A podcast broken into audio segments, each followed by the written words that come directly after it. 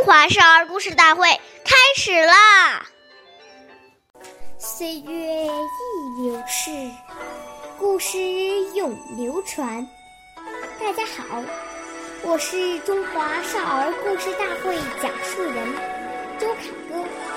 我今天给大家讲的故事是闵子骞见父第十一集。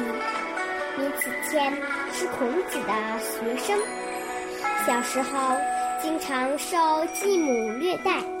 冬天到了，继母的两个儿子穿的都是棉衣，而闵子骞穿的却是鲁蛙做的棉衣。有一天，父亲刚从外面回来，看到正在干活的闵子骞冻得发抖，而另外两个儿子却面色红润，父亲很生气，以为闵子骞偷懒，就用鞭子打他。鞭子把棉衣抽破了，露出了散乱的鲁花。父亲明白了真相，要把继母赶走。闵子骞跪在地上哀求父亲说，现在只有我一人受冻，母亲走了，我们兄弟三人都会孤单。父亲听他说的有道理，最终打消了赶走继母的念头。下面有请故事大会导师王老师为我们解析这段小故事，掌声有请。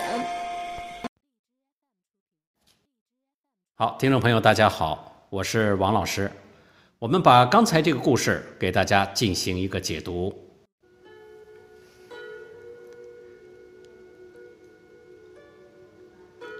闵子骞是一个有孝心的人，有孝心的人是不忍心陷父母于不义的，纵然遭到责打、虐待，也无怨无悔，不能使父母一错再错，铸成大错。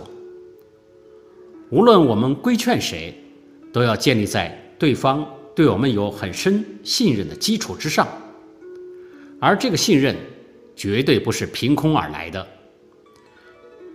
你必须要在长期的相处中时时观察对方的需要，然后真心的去关怀与付出，才能赢得别人的信任，进而再在适当的时机进行规劝，才会有效果。谢谢大家的收听，我们下期节目再见，我是王老师。